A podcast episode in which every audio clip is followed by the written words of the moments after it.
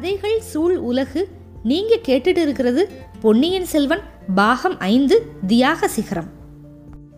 தொடர்ந்து கதை கேட்கறதுக்காக ரொம்ப நன்றி. உங்களோட ஃபீட்பேக் எங்களுக்கு ரொம்ப இம்பார்ட்டண்ட் டிஸ்கிரிப்ஷன் பாக்ஸில் இருக்கிற இமெயில் ஐடிக்கு உங்கள் ஃபீட்பேக் அனுப்புங்க. இப்போ கதைக்குள்ளே போகலாம்.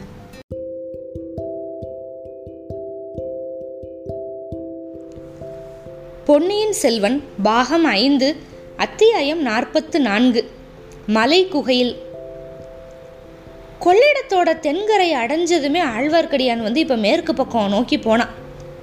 அங்கே எங்கே பார்த்தாலும் வெள்ளக்காடு உடப்பெடுத்திருந்ததுல ஆனாலும் கொள்ளிடத்தில் வந்து தண்ணீர் மட்டும் குறைஞ்சு வந்ததை போல் இந்த உடப்புனால தண்ணி எங்கெல்லாம் பரவி இருந்துச்சோ அங்கே எல்லாம் வேகமாக தண்ணி வடிஞ்சுக்கிட்டே இருந்துச்சு. கடைசியாக திருப்புரம்பியத்துக்கு போயிட்டான். அந்த ஊர் மட்டும் வெள்ளத்தினால் பாதிக்கப்படாமல் இருந்துச்சு. அதை பார்த்து அவனுக்கு வியப்பாகவும் இருந்தது. ஆதி காலத்தில் உலகமே பிரளயத்தில் ஆழ்ந்தப்ப திருப்புரம்பியம் மட்டும் தண்ணிக்குள்ளே மூழ்காமல் இருந்துச்சு அப்படின்னு ஒரு வரலாறு இருக்கான் இதனால தான் ஏற்பட்டுச்சு போல அப்படின்னு நினச்சிக்கிட்டு பள்ளிப்பட காட்டை நெருங்கினான். அங்கே புயல்னால பல மரங்கள் அப்படியே சாஞ்சு விழுந்துருந்துச்சு. ஆனாலுமே ஆழ்வார்க்கடியான் ஒளிஞ்சு பார்க்கறதுக்கு வேண்டி அடர்த்தி இல்லாமலாம் போகலை.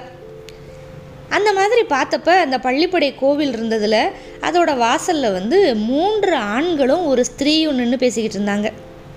நல்லா உத்து பார்த்தப்ப எல்லாருமே அவனுக்கு இதுக்கு முன்னாடி தெரிஞ்சவங்க தான். அதே பள்ளிப்படை காட்டில் முத முத சதி ஆலோசனைக்காக கூடினவங்களில் இந்த மூணு ஆண்களுமே இருந்தாங்க. ஒருத்தன் யார் அப்படின்னா சோமன் சாம்பவன். இன்னொருத்தன் கிரமவித்தன். மூணாவது ஆள் வந்து இடுமன்காரி. ஸ்திரீ வந்து வேற யாரும் இல்லை. படகோட்டி முருகையனோட மனைவி. ராக்கம்மாள். இதில் இந்த இடும்பன்காரி மற்றவங்க கிட்டேலாம் ஏதோ சொல்லிக்கிட்டே இருந்தான். அந்த செய்தி வந்து அவங்களுக்கெல்லாம் உற்சாகமாக இருந்துச்சு போல. சரி அப்படின்னா நம்மளும் இப்போ பச்சைமலை அடிவாரத்துக்கு உடனே புறப்படலாம். போய் சேர ரெண்டு நாள் ஆகும். அப்படின்னு சோமன் சாம்பவன் சொன்னது மட்டும் ஆழ்வார்க்கடியான் காதில் விழுந்துச்சு. சரி அவங்களுக்கு முன்னால் நம்ம அங்கேருந்து புறப்பட்டுறலாம் அப்படின்னு நினச்சி ஆழ்வார்க்கடியான் திரும்பலாம் திருமண அவனோட மார்புக்கு நேர ஒரு சின்ன கத்தி. அந்த கத்தியை பார்த்தது கொஞ்சம் பயந்தான் ஆனால் கத்தி பிடிச்சிருந்தது யாருன்னா பூங்குழலி. அதை பார்த்ததும் திகைப்பு போச்சு. ரெண்டு பேரும் ஒருத்தருக்கு ஒருத்தர் தெரிஞ்சுக்கிட்டதுமே சிரிச்சே அவங்களோட வியப்பை தெரிவிச்சுக்கிட்டாங்க. சமிக்ஞை மூலமாக வாய் பேசாமல் கொஞ்ச நேரம் காத்திருக்கணும் வாயை திறக்காத அப்படிங்கிறதையும் பேசிக்கிட்டாங்க. அப்புறம் அந்த சதிகாரர்கள் நாலு பேரும் அங்கேருந்து போயிட்டாங்க அப்படின்னு நல்லா தெரிஞ்சதுக்கப்புறம் ஆழ்வார்க்கடியான் கேட்டான். பூங்குழலி தஞ்சாவூர்லேருந்து நீ எப்படி இங்கே வந்த? எதுக்காக வந்த? பழி வாங்குறதுக்காக வந்தேன் அப்படின்னா பூங்குழலி. என்ன பழி? எதுக்காக? இவங்களில் ஒருத்தன் என்னோட அத்தையை கொன்னுட்டு ஓடி வந்த பாதகன். அந்த பாதகனை விடாமல் பின்தொடர்ந்து இந்த இடத்துல வந்து பிடிச்சேன். இங்கே இன்னும் மூணு பேர் அவனுக்கு முன்னால் வந்திருக்காங்க. அதுலேயே என்னோட அண்ணன் மனைவி அவங்களோட பார்த்ததுமே எனக்கு ஒரே திகைப்பாக போச்சு. அதுக்குள்ளே நீ வந்து குறுக்க வந்துட்ட. இப்போ என்ன செய்யலாம்? நீ எனக்கு உதவி செய்கிறதா இருந்தால் இவங்களை விடாமல் தொடர்ந்து போய் என்னோட அத்தையை கொன்னவனை நான் கொண்டுட்டு வருவேன் அப்படின்னா. இப்போ தான் ஆழ்வார்க்கடியானுக்கு வந்து செய்தி தெரியுது. அதாவது மந்தாகினி தேவியை வந்து இவனுங்க கொண்டுட்டாங்க அப்படின்னு. ஐயோ பாவம். ஓ அத்தைன்னா அந்த ஊமை ராணி மந்தாகினி தானே? அவளை எதுக்காக இவனுங்க கொன்னாங்க? அப்படின்னு கேட்டான் ஆழ்வார்க்கடியான். அத்தையை கொல்லணும்னு நினச்சி கொல்லலை. சக்கரவர்த்தியை கொல்ல நினச்சி அவர் மேலே எரிஞ்ச வேலை என்னோட அத்தை தாங்கிக்கிட்டா. ஓஹோ அப்படியா? ஊமை ராணி தன்னோட உயிரை கொடுத்து சக்கரவர்த்தியை காப்பாத்தினாளா? இதெல்லாம் எப்படி நடந்துச்சு? கொஞ்சம் விவரமா சொல்லு கேட்கலாம். ஆ விவரமா சொல்கிறதுக்கு இதுதானா சமயம்? அவங்க தப்பிச்சுட்டு போயிடுவாங்களே பூங்குழலி அவங்க போகிற இடம் எனக்கு தெரியும். எதுக்காக யாரை சந்திக்கிறதுக்காக போகிறாங்க அப்படிங்கிறதையும் நான் ஊகிச்சுக்கிட்டேன். வழியில் அவங்கள தடை பண்ணாமல் இருக்கிறது தான் நல்லது. அவங்க போகிற இடத்துக்கு நம்மளும் போகலாம். அங்கே நான் தெரிஞ்சுக்க விரும்புகிற விஷயத்த தெரிஞ்சுக்கிட்டதுக்கு அப்புறம் உன் பழியை வந்து நீ முடிச்சுக்கோ அப்படின்னு ஆழ்வார்க்கடியான். சரி அப்படின்னா உடனே புறப்படு. போகிறப்ப நான் உனக்கு கதை சொல்கிறேன் தஞ்சாவூரில் நடந்தது எல்லாத்தையும் வெவ்வரமாக சொல்கிறேன் அப்படின்னா பூங்குழலி. ரெண்டு பேரும் என்ன பண்ணாங்கன்னா கொள்ளிடத்தோட கொள்ளிடத்தை வந்து கடந்தாங்க படகு மூலமாக அக்கறைக்கு போனாங்க. இப்போ வடமேற்கு திசையை நோக்கி பிரயாணம் பண்ணாங்க. எத்தனை நாள்னா மூன்று நாட்கள். மூணு நாள் இரவும் பகலும் பிரயாணம் பண்ணதுக்கப்புறம் பச்சைமலையோட அடிவாரத்துக்கு போனாங்க. அந்த அடிவாரத்தில் அப்படியே அடர்ந்த காடு மண்டி கிடந்துச்சு. இவங்க தேடிட்டு போனவங்க அங்கே எங்கே இருந்தாங்க அப்படின்னே கண்டுபிடிக்க முடியல. இவ்வளவு பிரயாசையோட பிரயாணம் பண்ணிட்டு வந்தது வீணா போயிருமோ அப்படிங்கிற ஒரு சோர்வு. திடீர்னு ஒரு ஆந்த குரல் கெட்டுச்சு. பதிலுக்கு இன்னொரு குரல் அதே மாதிரி கெட்டுச்சு. ஆந்த குரல் கேட்டதுமே ஆழ்வார்க்கடியானோட முகம் மலர்ந்துருச்சு. பூங்குழலிக்கு வந்து சமிக்ஞை மூலமாக பேசாமல் என் கூட வா அப்படின்னு சொன்னான் ஆந்தைகளோட குரல் கேட்ட இடத்துல ஒரு சின்ன இடைவெளி தென்பட்டுச்சு. அங்கே ஏழு எட்டு பேர் இருந்தாங்க. சிலர் நெருப்பு மூட்டி சமையல் பண்ணிக்கிட்டு இருந்தாங்க. முன்னாலேயே அங்கே இருந்தவங்க புதுசாக வந்து சேர்ந்தவங்க இவங்க எல்லாரும் ஒருத்தருக்கு ஒருத்தர் ஏதோ வியப்பாக பேசிக்கிட்டு இருந்தாங்க அப்படின்னு மட்டும் தெரிஞ்சுது. முன்னாலேயே அங்கே இருந்தவங்களில் ரவிதாசனும் ஒருத்தன். இப்போ புதுசாக அங்கே வந்து சேர்ந்தவங்களுக்கு அவங்கெல்லாம் என்ன சொன்னாங்க அப்படின்னா கொஞ்சம் தூரத்தில் இருந்த ஒரு மலை குகை அதை சுட்டி காமிச்சு ஏதோ சொல்லிக்கிட்டே இருந்தாங்க. உடனே ஆழ்வார்க்கடியான் வந்து மெல்லிய குரலில் சொன்னான் பூங்குழலி நான் தேடி வந்தவங்க அந்த குகைக்குள்ளே தான் இருக்கணும். நான் மெல்ல குகைக்குள்ளே நுழைஞ்சு பார்க்குறேன். இவங்களில் யாராவது குகையை நெருங்கி வந்தால் நீ குரல் கொடு அப்படின்னா.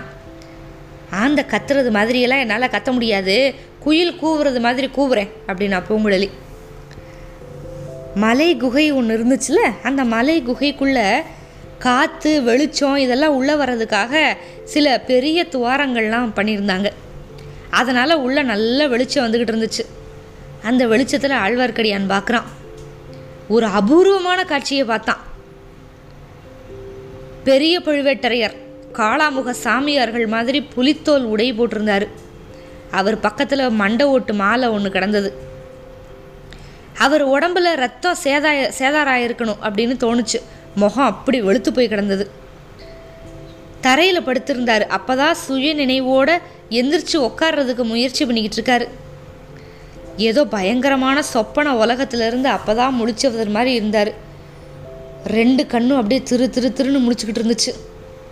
அவர் பக்கத்தில் யார் இருந்தான்னா நந்தினி இருந்தா.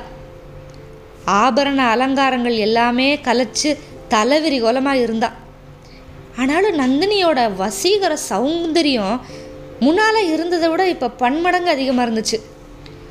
அன்பு ஆதரவு பரிதாபம் பச்சாதாபம் இது எல்லாமே சேர்ந்து ததும்புன ஒரு குரலில்.